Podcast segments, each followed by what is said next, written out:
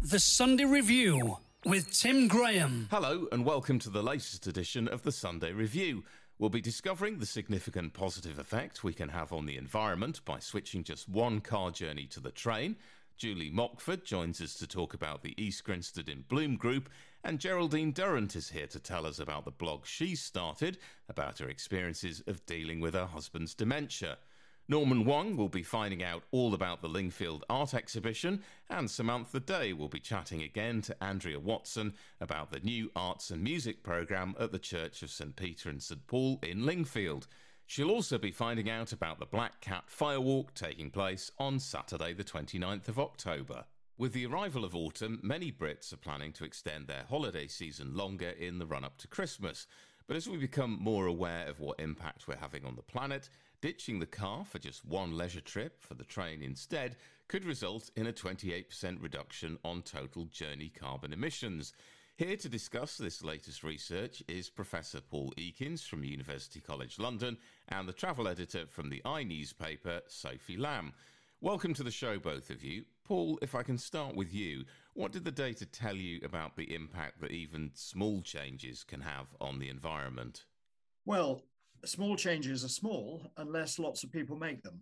And the whole purpose of this campaign was to say, well, uh, if uh, people who are planning a getaway trip, either this autumn or over the course of the year, uh, if um, if everyone was to shift one of those trips, just one, um, to uh, trains from cars or buses, uh, then the savings in carbon emissions could be substantial. And uh, it, for the autumn calculation, that was 186,000 tons of carbon dioxide. And for the annual figure, we've got over a million tons of carbon dioxide, which uh, is uh, 1% of the UK's total travel emissions. And that's just from this one uh, shift uh, by lots of people. Um, and of course, uh, the UK is on a target to reduce its carbon emissions to zero over the next few decades and that would be uh, a significant uh, a, a, significant step towards that. So that's what the research was all about.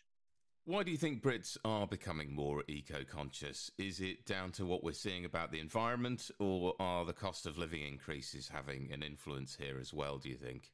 Well, uh, I mean, everyone obviously feels the cost of living, uh, but I think the uh, increasing concern about the environment uh, predated the worries about the cost of living. I mean, we're all becoming familiar with our television screens now showing the kinds of weather events that uh, are not nice. So, very large scale floods, wildfires. Uh, we're worried about sea level rise, et cetera, et cetera. And it's clear that that's uh, caused by changes in the climate. And it's also clear that those changes in the climate are being driven by um, uh, human uh, carbon dioxide emissions. And that's why uh, LNER research and lots of other research shows that people are increasingly keen to do their bit in order to uh, reduce these impacts. And um, the purpose of this campaign was to show, you know, this is an example of what that bit might be. And I'll just add that after the heat wave this summer, LNER actually conducted some research about the heat wave, and they found that actually nine out of 10 people thought that climate change had contributed to the heat wave in the UK this summer. And that's, that's a huge number of people that are sort of, it's a groundswell of uh, change of attitude, I think. Indeed. Sophie, so now we've ditched the car for the train. What are some of your top destinations for us to explore this autumn? Um, so I, I, I did it this summer actually. I was traveling up to the Scottish borders with my family, and I, would admit that normally we would drive, but the the prospect of sitting in a car for maybe seven eight hours with my two young children wasn't that enticing. So we did actually take the train, and we had a fantastic time in Northumberland, actually exploring the coast and the national park, um, and it was a real revelation. Actually, I often go down to Cornwall and you know absolutely beautiful uh, no one's denying that but northumberland the beaches were absolutely spectacular and pretty empty in the summer as well so i would highly recommend northumberland. Um, and also the scottish islands are absolutely beautiful. I think you could you know for those who haven't been you could arrive and think my goodness i'm in you know in norway or canada. It's, it's and it's just on our doorstep. There's so many amazing places we can see as well as fantastic city breaks as well. I think lincoln is a bit of a an underrated gem. Um, I think they, the cathedral there, they took the scaffolding down earlier this year and just medieval graffiti was re- revealed. So, so much to see. Fantastic. And as for planning trips by train in general, any tips you can give us there? So, LNER has got loads of resources on its website. So, um, the campaign website, lner.co.uk, just one journey sort of goes into detail about the research that Paul and his team have done. But um, the website, the wider website, has got tips, a, a green travel guide, so it, it, shows you how to complete that that green journey. So once you've booked your tickets, um, then how where to stay, what who to, where to visit. Um, and you know, just to say that if you're booking four to six weeks in advance, you can find some really good deals online. So you know, if you're booking directly with LNER, to get out to Edinburgh, it can be about £33 one way. And I think that's pretty good value. And I think value is so important to people at the moment. So the the, the emphasis is to kind of plan in, plan in advance, book ahead, and you'll find some really great deals. That's great. Sophie, Paul, thank you so much for joining us and sharing your insight into this research, as well as some places for us to explore. Thank you. Thanks. And for more information on the research and some destination ideas, visit lner.co.uk forward slash just one journey. That's lner.co.uk forward slash just one journey. We'll post a link on Twitter at Sunday Review 107 and on facebook.com forward slash Sunday Review 107. Shortly, we'll be talking to Geraldine Durrant. She's writing a blog about her experiences in caring for a husband who has dementia. But first, here's a short extract of a recent entry from the blog. I have called downstairs for James to bring me up a cup of tea after an afternoon nap, the only thing he can still do. But he arrives in the bedroom empty handed and unexpectedly cross with me. Shh! For heaven's sakes, will you keep the noise down? He whispers urgently. You are embarrassing me. My curiosity gets the better of me, and I wonder aloud what I have done. There are about a thousand people here listening, James replies, and they are all staring at me. I contemplate the unlikely possibility that a thousand uninvited guests have arrived downstairs in the hour I have been asleep. But my imagination, strong as it is, cannot come up with any scenario where even a tenth of this number could have turned up so inconveniently, or where, had they done so, they could possibly have crammed themselves and then I hear the sound of organ music and singing wafting up the stairs. James, have you been watching television? I asked suspiciously, putting two and two together and coming up with the Commonwealth Day service at Westminster Abbey. Will you be quiet? He hisses again between, between clenched teeth. You are making a noise in the cathedral and spoiling it for everyone.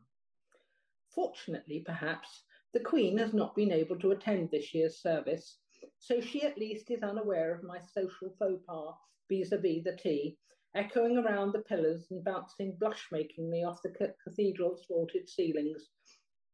I explained to James that his supposed guests are mere phantoms, conjured on the screen who cannot see anything going on in our house, and I suggest that if they are upsetting him, he can just go downstairs and switch the TV off.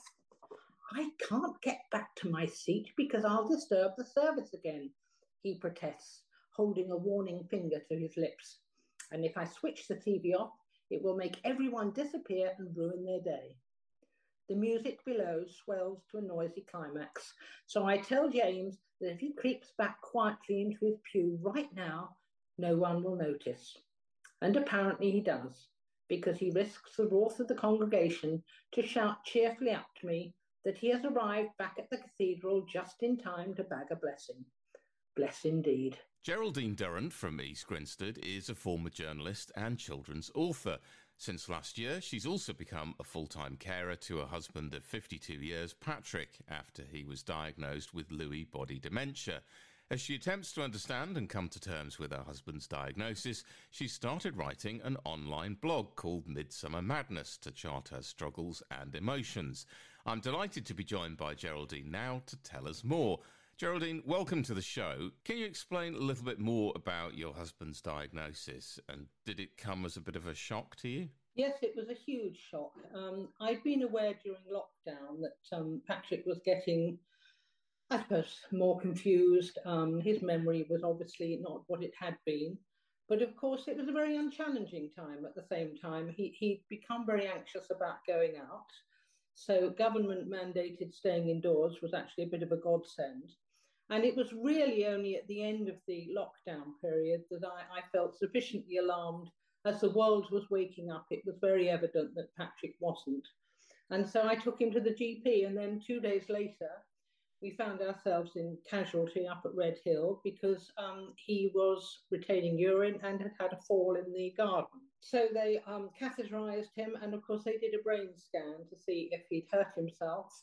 And the verdict was that he had quite marked cerebral atrophy, which is the sign of inevitable dementia. He stayed in overnight. I picked him up the next morning at the um, door of the hospital. I wasn't able to talk to anybody who'd cared for him over the night. And I asked him if they'd said anything to him about what was wrong. And he, he said, No, I can't remember what, what's happened to me. And it was only when I got him home and I unpacked his bag that I found a note stuck between his uh, wash bag and his dirty laundry that basically said, uh, Your husband's got dementia. So it was a rather inhumane way of breaking what was obviously some very bad news indeed. Yeah, indeed. That seems like an awful way to find out. What have been some of the difficulties you've faced since then? Um, well, I think one of the things that surprised me, first of all, was that we didn't get any sort of summons from the GP. Now, I would assume normally if you um, get a report from the hospital, goes to your GP, that they would call you in and discuss what it meant. Um, now, I'm aware, obviously, there is no treatment for dementia, but it can be managed. And so I was very surprised that nobody, we were sort of abandoned really and, and felt we'd left to get on with it. Um, he had been scheduled to have a memory test to um, check his cognitive abilities, and that took four months to arrive, um, which was eventually done. And we were promised a result within a couple of weeks, but in fact, it took seven more months before we got a diagnosis of Lewy body dementia.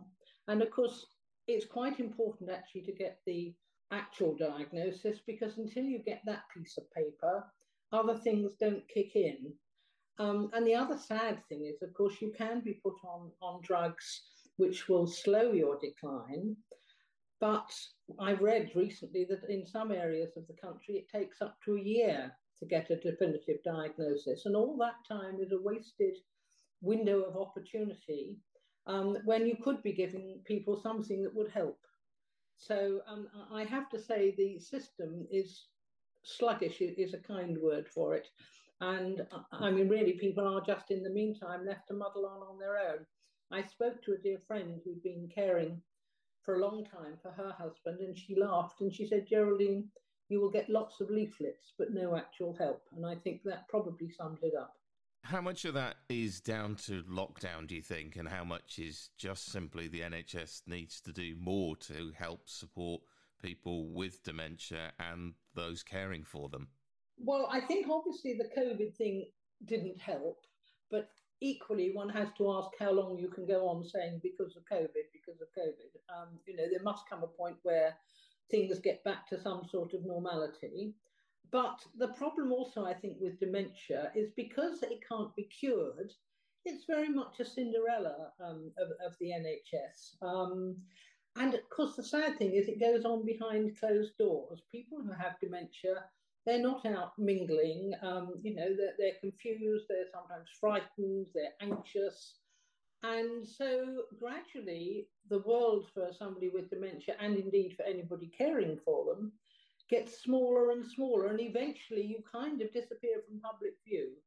And that is something that concerns me because actually there's a huge number of people in their 70s and 80s with dementia. And tragically, of course, they are being cared for by family members who are also very often in their 70s and 80s. And so, you know, you are left to struggle on really as best you can. Um, on the other hand, when Patrick did get into hospital in the summer because he'd been unwell. I then had the greatest difficulty in getting him out of hospital. Now, we, we've all heard about bed blocking in um, recent weeks, and my experience was very much that he'd been ill in hospital for two weeks.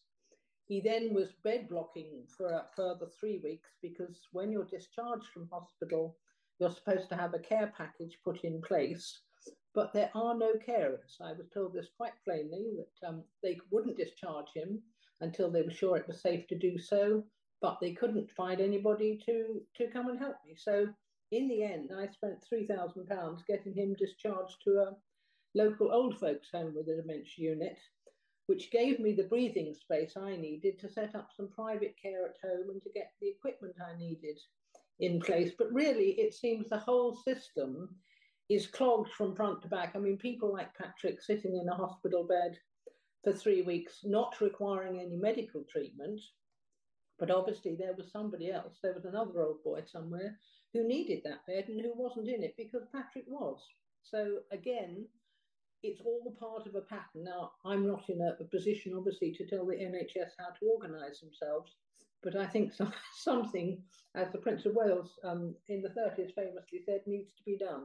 I guess you were quite lucky in that you were able to organise private care. Not everyone is going to be in that position.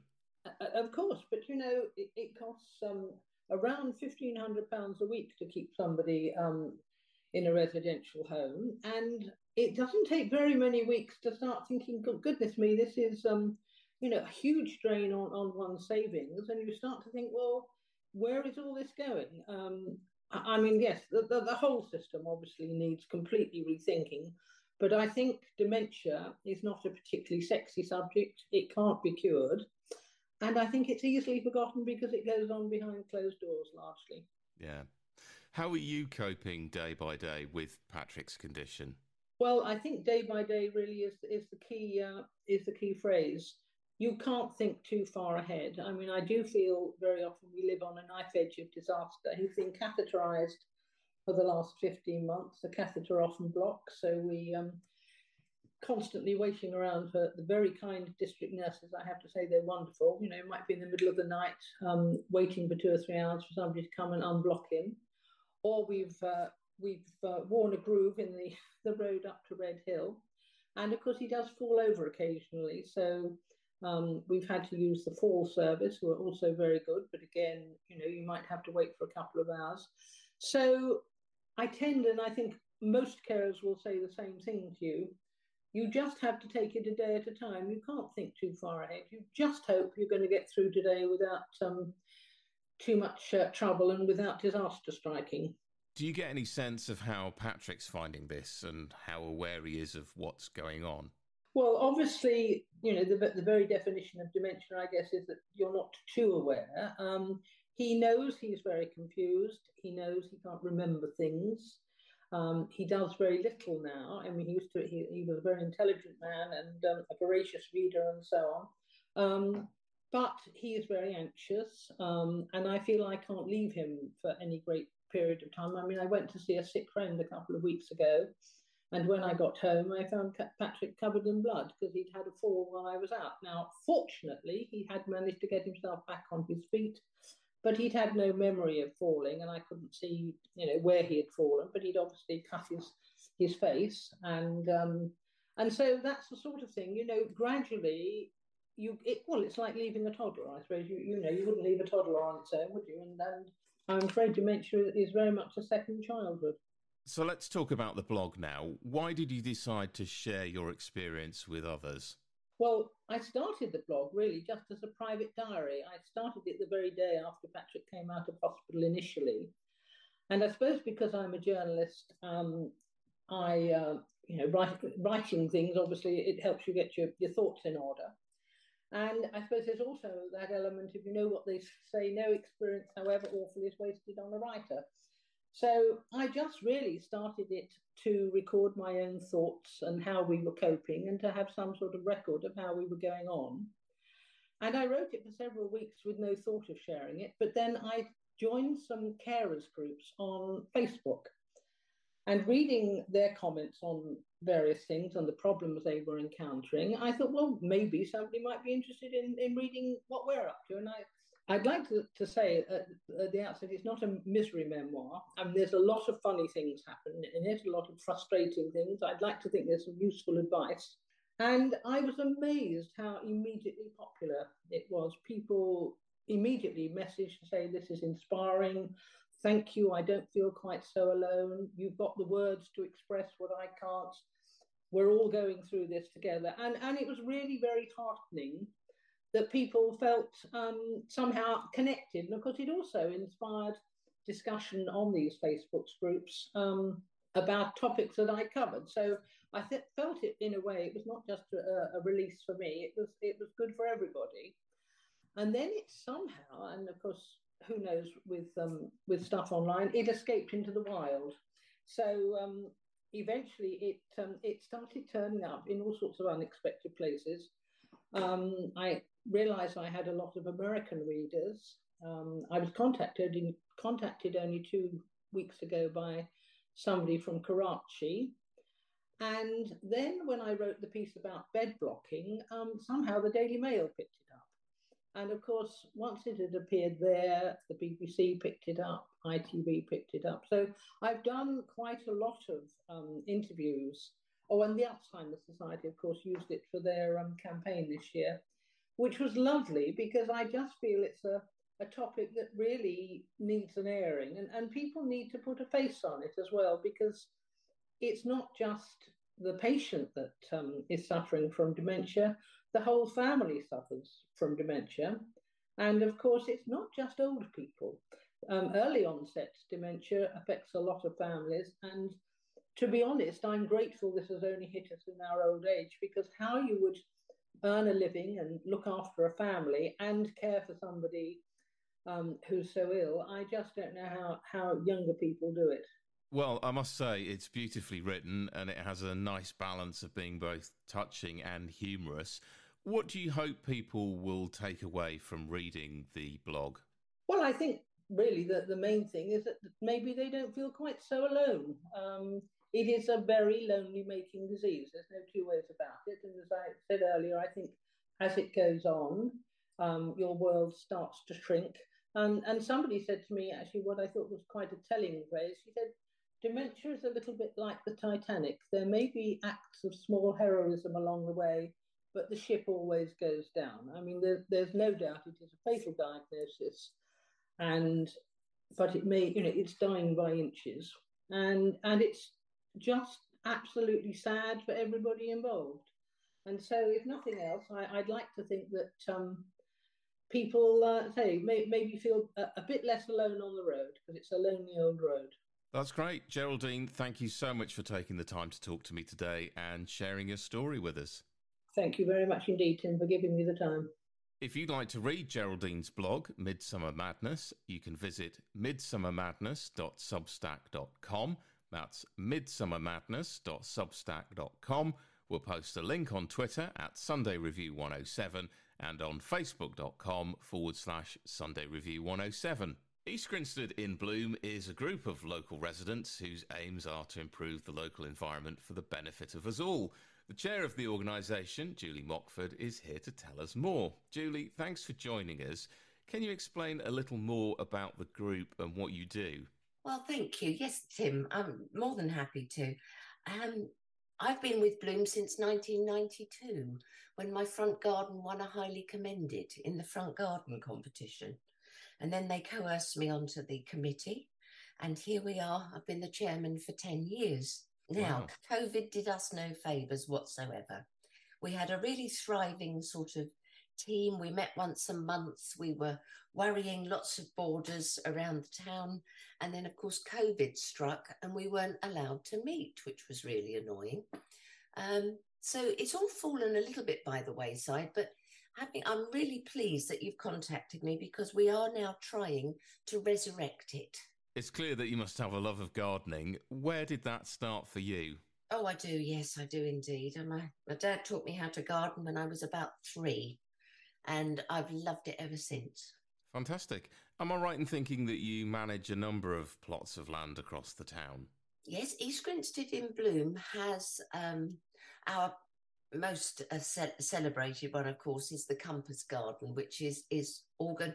We each have a little area that we do, and the Linda Hordick is in charge of the Compass Garden, and she has a fabulous group of volunteers who meet every Sunday, and they have done very, very well in the recent South and Southeast in Bloom It's Your Neighbourhood category.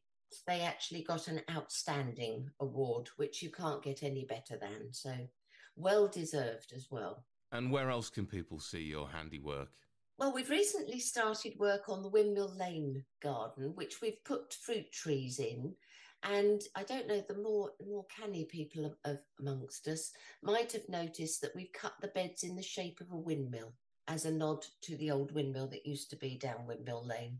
So we're going to try and plant those with predominantly white planting so that they look like the sails of a windmill. But mm-hmm. that that garden also has uh, community planters which run down the side of the road, which were actually installed by West Sussex County Council's uh, volunteer group to stop parking on the grass at school out time. Mm-hmm. And it works really, really well. And not only that, we've got children gardening now that wouldn't have had anywhere to garden if they weren't there. Now, you mentioned a little bit about some of the in bloom competitions that you take part in. What exactly is involved in that? Well, the last couple of years, we've just entered the It's Your Neighbourhood category, which is in, the little individual gardens, and then they're all judged on their own merit. We haven't entered the town. We got our gold in 2019, and then when then it was COVID, so we couldn't enter that year, and we haven't done it since. But it's it's tricky because that is that involves the whole town, and you have to prove that all of the councils are on board, all helping you. And we used to have beautiful high street beds. Now, I'm I, as a town and district councillor, I am really love to see businesses thriving and being encouraged. But their gain was Bloom's, uh, you know, loss. We've lost two of our high street beds because of the external seating. Now, I, it is lovely to be able to sit outside in the high street, and I actually think it would be lovely to be able to walk across it without cars, but that's a whole different ballgame. So we don't have our flower beds, as many flower beds in the high street as we used to. And it is quite a logistical nightmare to organise an East Grinstead in Bloom town tour when you've only got a few volunteers. So at that point, it would be nice if there's anybody out there that would like to join the committee or join as a gardener because we've got one or two other garden projects that we've got coming up. I'd like to get some new volunteers working on. And also, if you want to learn to garden, it's the ideal opportunity because you're going to be tutored by people who know what they're doing. Are there any other ways that people can help with your group or any others around town? Yeah, I just also wanted to mention I'm also the chairman of the TAG team, which is the Town Action Group which predominantly was doing litter picks. But in actual fact, we do have a litter pick we're going to be doing in October.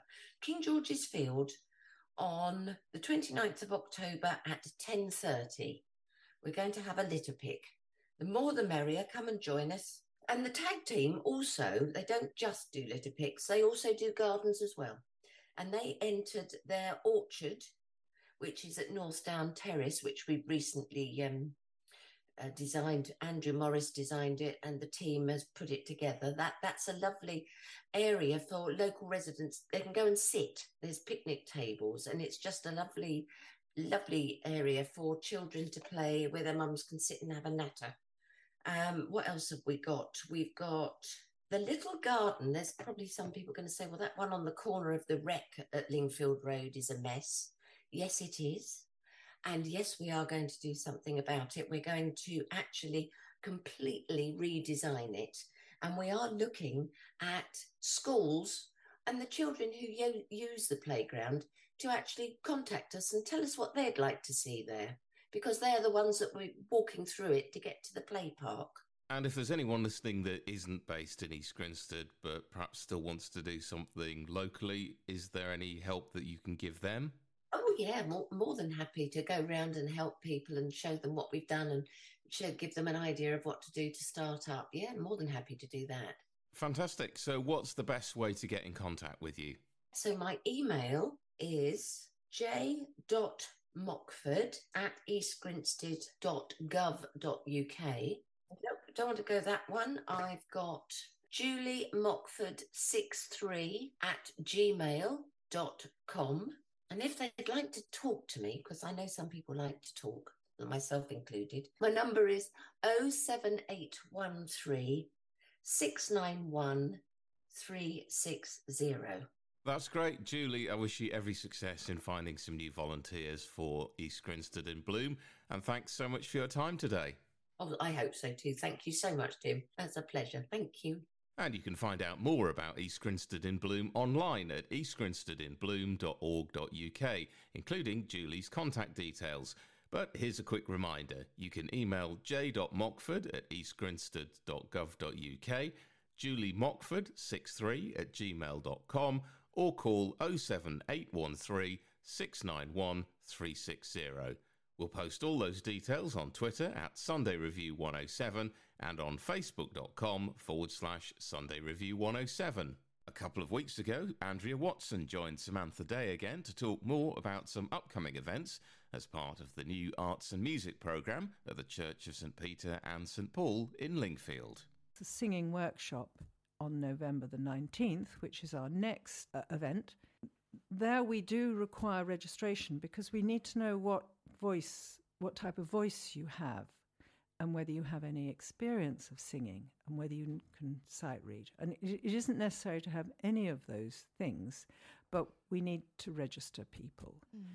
So for that, we would need uh, you to contact Ellie at the Church of St. Peter and St. Paul in Lingfield to get a registration form with your ticket, and those that will be £10, and that will be a day long workshop, which will include a light lunch. So, very good value. Mm. How many voices can you actually take? In the church are 200 oh wow. Okay. So there's no yes they can get in and they can be yes. part of that. Oh yes yes yes. Mm. we, we, oh that's nice. So that's from 11 a.m to 4 p.m that's from 11 to so 4 do people sorry so do people stay there all that time or can they sort of come and well, go well they can they can pop over to the star if they prefer oh. to go to the star for an hour. There'll be a break obviously. But uh. no we, we hope from 11 to 4 they would they would stay uh, and they we would have the break for for lunch and there would be tea and coffee on offer as well. It's quite a long time, isn't it? What, five hours or something? Five hours? Yes, it is. Mm. Uh, it is quite a long time. Well, but I think most singing workshops are, are, much longer than that because they go on into the evening. Ah. And then you have to go away at four or five, and then you have to come back at seven, and then you have to give your concert. But we've decided not to do the concert. We've decided that at this stage, for people coming to this workshop, they probably um, will have had enough at the end of five hours. Um, it is a long time. It just goes to show how much time you have to devote to music if you want to improve your skills. Yes. Oh, and, yes, and definitely. I, I'd, li- I'd just like to say, Samantha, that it, it is aimed at the older voice, at the at people people whose voices perhaps are a bit rusty. Okay but have perhaps sung in the past or just might enjoy learning to sing. No, I mean, I mean, it does sound rather lovely. I mean, uh, you're saying vocal exercises and songs, so you know, gradually, I'm sure that would get their voices going again. Yes, uh, I think they'll find the time passes very quickly. Mm, I'm sure. I'm sure of that. So that's November covered for um, Saturday, November the 19th, and that is taking place in the church.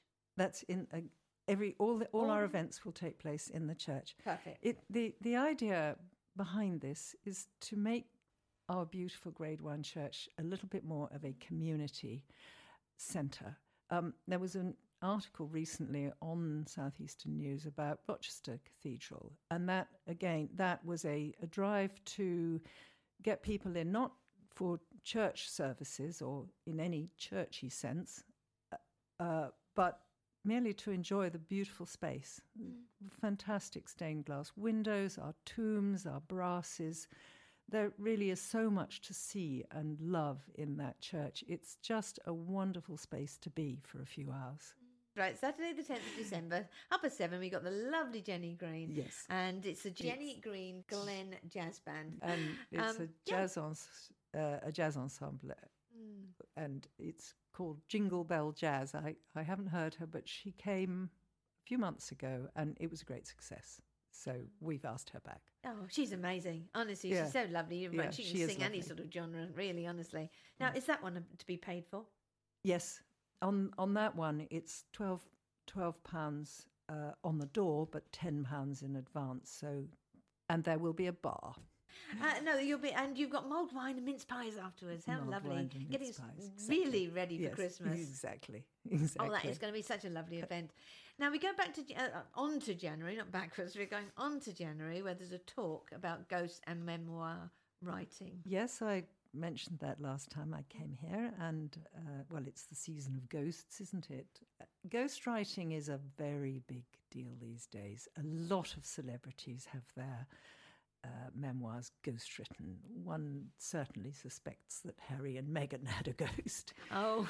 um, but you don't have to be royalty to have your memoirs done, and you might have a very interesting family story to tell. And self publishing, what used to be called vanity publishing, self publishing is also very big these days. And you can actually have a lovely book for your uh, ancestors, for your um, grandchildren, that records your life, um, bound with pictures, uh, and it and it doesn't cost a lot. Very often, people struggle with putting together the the words uh, and structuring the book. So that's where a ghost comes in.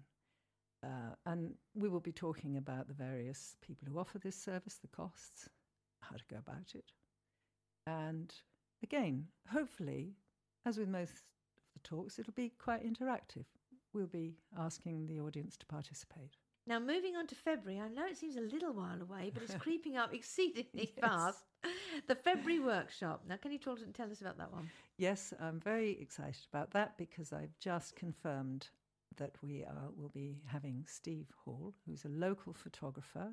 He now works at the Queen Victoria. He's just won an award. Steve, I hope you're listening. And he will be coming to do another daytime workshop which will run from approximately 11 till 4. So, the full details of that, as it's not till February, we will be uh, announcing as soon as we can. Uh, we're working on the ideas. It will be very, very interactive and it will show people as well how to get the best out of their mm. mobile phone cameras. Um, Steve has just been in a, a conference in Scotland. Uh, he's just won an award for his photography at Queen Victoria Hospital. And he told me that, among other things, I was quite surprised that photography now is can be used to diagnose certain forms of skin cancer. I believe is what he told me. Uh, so medical photography might seem to be a bit specialist, but it, Steve has is has all round photographic skills. He can do absolutely anything landscape, uh, still life. Yeah, I've seen his photographs. They're absolutely amazing. And he's an absolutely lovely person, very warm and, and lovely and, and, and extremely generous. So I met him at the Lingfield Marathon years ago and uh, and he he got me interested in developing my photography a little bit through joining a uh, a, camera club which actually runs here in the Jubilee Centre, mm. or or did. I think it it had a room here, and that was my first introduction to that uh, I'm really happy that he uh, has agreed to lead this workshop. Again, there'll be a small charge, and again, we'll have a light lunch. Well, it's getting exciting as we get nearer to these dates, isn't it? Yes, I know it is a long way away, but get the dates in your diary. Uh, it's all very good value for money in my opinion. and you don't have to go to London. no, definitely not. Spend a fortune. All they, all they need to do is go to the Church of St Peter and St Paul in Lingfield. Yes, Ellie is there uh, every morning from nine till twelve thirty. I think not Tuesdays. Now, will you be adding any more events? Oh yes, it's talk, workshop, music, talk, workshop, music and following the photography. Um, so, it, so also I'm also looking to do a poetry workshop, and we're also looking to do something with local youngsters, which is a big secret at the moment. oh, don't we just don't we just love secrets? Andrea, thank you so much for coming in today. Lovely to talk to you. Lovely, thank you very much. Samantha Day in conversation there with Andrea Watson. For more information on the Arts and Music programme, you can contact the Church of St Peter and St Paul via their website at lingfieldparishchurch.org. That's lingfieldparishchurch.org. Or you can call the parish office on 01342 832 021. That's 01342 832 021. We'll post the details on Twitter at Sunday Review 107 and on facebook.com forward slash Sunday Review 107. A couple of weeks ago, on its afternoon show, Norman Wong spoke to Brian Robinson about the Lingfield Art Exhibition, which starts tomorrow. Well, it's an exhibition that's been run in Lingfield, and that's Lingfield with a G. Well, it would have been 45 years had it not been for COVID. So this is the 44th year. It, I guess, serves three functions. Firstly, it's an opportunity for artists locally to demonstrate their work, and that could be anybody who's maybe come to, to art just this year, or it could be somebody who has been doing it for 20 years. So, so it's for newcomers and established artists. Yeah, exactly. Okay. Yeah, yeah. Um, and even a few professionals come along as well. Oh, okay. Uh, although we don't, uh, we prefer the, the newcomers. So, ex- exactly where will the exhibition be held? Well, it's the Lingfield and Dormans Community Centre, which is right in the middle of Lingfield. Yeah, it's on the- it's it. on the high street, On the it? high street, Yeah. absolutely. Can't miss it. There will be a couple of flags up and a poster Okay. to uh, advertise where it is. Between the 24th and the 30th of October, it, the doors open at 10 o'clock every day and close at 4, with the exception of Sunday, where we close at 3. That's, that's the final That's Sunday. the final day. Uh, the final day when we have to take down and hand back anything that's not been sold or pass on to the purchasers things that have Oh, been so sold. so uh, as well as being exhibited for people to look and enjoy, the the, the artwork is for sale. Oh yes, absolutely, absolutely. Um, th- this year we have about slightly less than 250 paintings on the walls because we've got one or two sculptures Oh, right. that are on the tables, but they're all there and they're all for sale. Yeah, that was what I wanted to ask because you know artwork people initially will think of paintings. Yeah. but I was interested to know if sculpture sculptures were in, you know included in the exhibition. Yeah, well, I hope they are because I'm a sculptor. Oh, well, we'll have to talk a little bit about that then. yes, indeed. Um, there are things on the wall, but there are also cheaper paintings that are not framed, that are in browsers where you can just thumb through and look at them. On the whole, they're a, a lot cheaper than the things on the walls because the cost of framing is quite considerable these days. The beauty of it is, I think, that if you see something on the wall by a particular artist and you like the style, you may well find something in the browsers by the same artist, but at a lot less. And t- talking about that, there's one other thing that you might like to do, and that's to look at the cards. We have lots and lots of greetings cards for sales. Most of the artists who uh, are established, shall we say, have been doing it for years. Also, they, they, the paintings that they have, they will reduce in size and get printed into a greetings Oh, card. okay, into a greetings so card. you can buy something which you see on the wall, but at a fraction of the cost, and you can send it to your friends as a, as a greetings card. It sounds like uh, useful for with Christmas coming up as a Christmas greeting card. yeah. m- Most of them are blank inside, so you can put whatever message you like. And they range in price. They're very competitive, anything from a pound up to about two pounds Okay. fifty. Oh, so it's not. Yeah, I mean, it, it, in terms of price for the things on the walls, I guess from probably about fifty pounds upwards. Mm-hmm. Um, and we've got a couple this year that are in, in the high hundreds. Oh, So you, you've, they're more established artists, obviously, yes. who have a reputation. Well, and would the artists be predominantly local? Absolutely. Um, mostly from Lingfield, East Grinstead, maybe Lindfield, maybe Haywards Heath, Yeah. up as far as Caterham. One or two from, say, places like Orpington or, you know, further afield. And, and on the whole, that's people who started locally and then moved away, but still want to contribute. So you've got approximately 250 exhibits. Yeah. Uh, so you're not looking for people to um, submit ex- ex- exhibits this year. Not this year now. The, the, the books are closed. Closed, We've got yeah. more or less as many as we can cope with. Maybe next year I can come back along a few weeks before the exhibition. Absolutely, more than Um, welcome. And, and uh, th- then we have the opportunity of trying to attract more artists. Yes. This year we have about 70 artists um, contributing those 200 and something paintings. So yeah, we can always take some more. Is there a competition in any of this in any of this work, is, or is Um, it just not you know, between the artists who are submitting for sale? right? Um, what we have done over recent years is have a schools competition. Ah. Um, we've uh, tried to get the local schools involved, and it's not uh, totally altruistic because we're trying to get younger people into to become part of the team to to run the exhibition, but also younger people to come and look at the exhibition. On the whole, it tends to be people who've retired or who have come back to art having done it earlier in their life. So the schools competition is, is quite fun because this year we've got Sackville School and Oxted School involved. And we've asked the tutors to send along the works from their best students.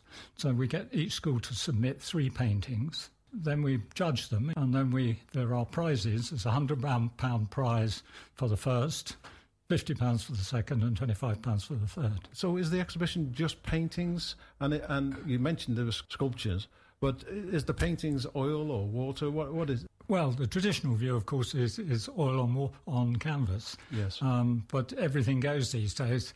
Um, it could be watercolour, it could be acrylic, and we have people who just draw in pencil or pen and ink. A whole variety of things that people have a, a particular talent for. Well, I've just looked at my notes and I see that in, in addition, we've got collage, Oh. we've got um, some artistic words, works made out of felt, um, which is quite different and, and Yes. very beautiful. And we've even got people who've, who've used glass um, or, and fused glass, and, and it makes a wonderful, wonderful picture. I'm sure. So rather than say what is included, is there anything that would be sort of excluded? Well, we've rather resisted over the years having prints of anything. All the work should be original works, not prints of them. And we've resisted photographs, but that is changing. And uh, interestingly, one of the uh, pictures that's been submitted by the school is a photograph that has been digitally altered um, to make a work of art. And we may have to reconsider what we consider to be art for the main exhibition in the future. So I, I did see in some publicity that last year's winning entry, it, it looks like it's metalwork, you know, uh, wine, there's a wine opener, there, knife and fork. But that, was that was all a pencil drawing. That was pencil drawing? Pencil drawing, absolutely incredible because it has all the reflections of other things. It Yes. looks as if it might be a photograph. Yeah, I, and Very because clever. it was it's printed on a mat- on, on the publicity material, I wasn't sure Yeah. what what that was. No, know, what, pen- how pen- it was pen- pencil produced. drawing. Wow, it's incredible. Yeah, amazing eye for detail. Yeah. Can you talk a little bit about your submission, your exhibit? Well, sculpture is something which um, I guess fewer people do it because it involves quite a lot of technical work. Um, the, the, the traditional view of sculpture is is carving large chunks of stone with a hammer and chisel. The cheaper way of doing it, um, which is what people can afford ultimately to buy, is is to make something out of clay and then create a mould, and from that mould cast an object, and that object is, could be you have a, a mixture of bronze and resin to coat the inside of the mould, and then you backfill the, the mould with a more a cheaper and more inert material, and then when it comes out of the mould, you can polish it, and it looks just as if it's come out of a foundry. Wow. I mean, it really is a very good technique, and it's been used for many, many years now because casting things in a foundry is so very expensive. And the difference in price. Uh, on, on one occasion, I was up at the National Gallery and they had versions of a, a sculpture. One was made in a foundry and uh, was nearly £800, and the one that had been made out of bronze resin was £80, to give you some idea of Yeah. the differences involved. what, what what actually is your role with the art exhibition? Well, currently I chair the team who um, prepare everything for the exhibition, and there's an amazing amount of work goes on behind the scenes, as always on these occasions. Yeah.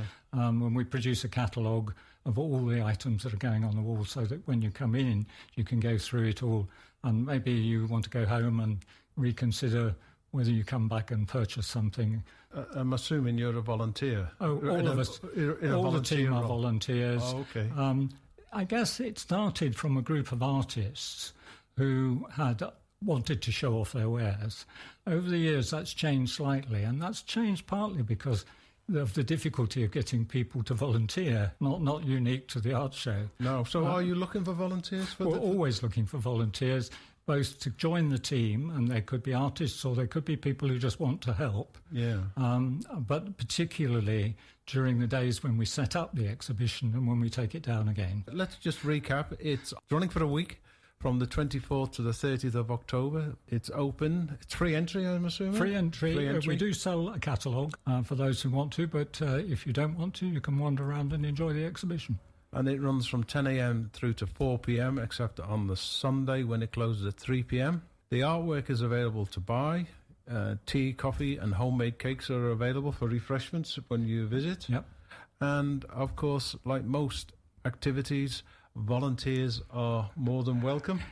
And there's a call for volunteers. And if you are interested in volunteering, probably the best thing to do is people go to the website That's right. because they can find more more information about the exhibition. Absolutely. It's all on the website. Brian Robinson talking there to Norman Wong. And if you'd like to find out more about the art exhibition or volunteer your services, you can visit lingfieldart.org. That's lingfieldart.org. We'll post the link on Twitter at Sunday Review 107 or on facebook.com forward slash Sunday Review 107. Earlier in the week, Samantha Day was joined by Danielle Draper from the National Cat Adoption Centre at Chelwood Gate near Haywards Heath. They spoke about the Firewalk for Cats fundraising event that's taking place again this coming Saturday evening, the 29th of October. I've done it a couple of times and it is great fun. It's really, really good. Um, I mean, it's not something you get to do every day. Um, and uh, it's really exciting and the kind of unknown, but it's really good fun. So this year I'm not doing it. I'm going to host and, and be there and supporting everybody else that's doing it. I'm going to take this one off, but um, yeah, it's uh, really good fun. So really looking forward to it. Now, just tell me, you say you've done that. Uh, was it painful to walk on those hot coals? Do you know what? It's um, it's no, it's not painful at all. It's kind of you have to get yourself into this mindset that you're going to walk over it because you're standing at the front, of, you know, and looking down this kind of corridor of uh, heat, and you're thinking, "Oh, I, am I going to do this?" But you you're so prepared and you're so ready, and the trainers are brilliant, and you spend a good hour beforehand, um, sort of learning all about it and getting yourself into the right mindset, so that by the time you go down there, you just can't wait. You just want to get it done, and you want to kind of um, get out there and everyone's cheering you and it all kind of helps and um, yeah it, it doesn't hurt it's great fun and um, it's uh, it's bizarre that it doesn't hurt but it's it's really good Let's hope that lots of people are going to support you because this is a big fundraising event for you, isn't it? You're the, la- the UK's largest cat welfare charity. Yeah, yeah. It, this is um, a really um, important sort of day for us. It's a, a fundraising um, activity, as you um, pointed out already. It's celebrating Black Cat Day, which um, Cats Protection celebrate each year because historically black cats have always been um, a bit harder for us to home. They're always sort of the ones that were picked last. Even if you had a litter of kittens, it would be the same. And slowly over the years, as we've celebrated black cats every year, um, that figure's coming down and down. So it's great. It's more people are kind of seeing the cats for the personality, um, forgetting about all the superstitions they might have heard in the past. Um, I've always been led to believe black cats are lucky anyway. So um, we're celebrating black cats and um, doing it in a way that is, you know, is really good fun as well at the same time. I could never really get my head around this bit about black cats because I think black cats are absolutely beautiful. Yeah, I, th- I agree. They're absolutely stunning, especially when they have those sort of like green or amber eyes and they just absolutely beautiful, like this panther kind of silky black fur. Um, and uh, yeah, they're absolutely stunning. So I totally agree. it's just getting other people to, really, isn't it? But um, Yeah, indeed. Yeah. And Like I say, it's not as bad as it used to be. I think more people are kind of understanding. Like I say, we promote it every year as well. So um, that's really helpful. And then this is just a, a way of celebrating black cats and raising money for the centre at the same time. How many cats do you normally have in care at any one time? Not, not Um, I don't think at Chelwood Gate, but over the, all the different sites. Oh, thousands, um, absolutely thousands. I mean, this centre alone, um, we have nearly 200 cats in care. There's like 32 adoption centres throughout the UK. Um, there's about 230 branches which are volunteer run, so they're throughout the UK as well. So they have foster pens. um, or rooms in their homes that they dedicate to foster cats as well. So there's thousands of cats all over the UK looking for new homes with cats protection. So um, if, it doesn't matter where you live, if you type in cats protection, um, you'll be able to put in your postcode and it will bring up all the centres and branches that are local to you um, if you are looking to adopt. So, yeah. How many people are you expecting to come and put themselves forward for the firewalk? So at the moment, we've got I think 17 people that are going to walk over hot coals for cats. So which is amazing. There's still time to sign up. So if any of your listeners are interested um, and would like to walk over hot coals for cats, they can actually still sign up. Um, you just need to go on our website, which is cats.org.uk forward slash NCAC Firewalk, and you can sign up there. So there's still time even though um, it's on the 29th, there's still plenty of time to sign up. Will they get their um, fundraising pack though? Yes, so the fundraising pack gets sent out. Um, it's a uh, £30 um, sign up fee and then a uh, fundraising target of £120. Um, but um, we can promote it all over our Facebook and hopefully loads of people will also come up on the night to support and help as well. Oh, it'd, be ni- it'd be nice to have people supporting, even if they don't want to do it. They can be there. Yeah can't they? Yeah. Supporting those people. And yeah, I'd be a little bit nervous about it, but good luck to all of them that are doing that. Now, um, you've got food and refreshments there? Yeah, so if you are just coming up to, to watch and support everybody, it's still a fun night. We've got hot food, hot drink, um, we've got a band playing throughout the night, which is going to be really good. We've got indoor seating area, so if it is a bit cold, it's not a problem. Um, and obviously, you've got the fire walk itself, which is just fantastic to watch. Um, and the guys that organise that really get the crowd involved as well. So um, a really good evening just from the spectators' point of view, um, as well as the guys that are actually doing the firewalk themselves. That's really, really good, isn't it? And you do need that support, obviously, because you put such a lot of work in to looking after all the cats, which is absolutely wonderful. Now, if, if anybody wanted to contact the Cats Protection, how can they do that? So, um, yeah, best thing to do is go on the website. Cause like I say, there's lots of cats protection um, centres and branches throughout. So if you go onto the website cats.org.uk um, and put in your postcode, and that will take you to your nearest centre or branch, and then you can contact them directly. So that's if you're thinking about adopting a cat, or if sadly you're looking to relinquish your cat, or you just want some advice. We've got loads of advice about cat care, cat behaviour um, what to do if you find a stray cat, um, what to do in sort of a different events. So um, if your cats are doing something that they don't normally do, there's loads of great advice on there. So um, it's a wealth of knowledge. Our um, our website. So yeah, just pop on there and you can find out everything you need to know. Now, is there a telephone number where they can directly ring your adoption centre? Yes, so if you want to contact the centre in Chelwood Gate, you can phone 01825 572 850, and that will bring you through to our main reception area here.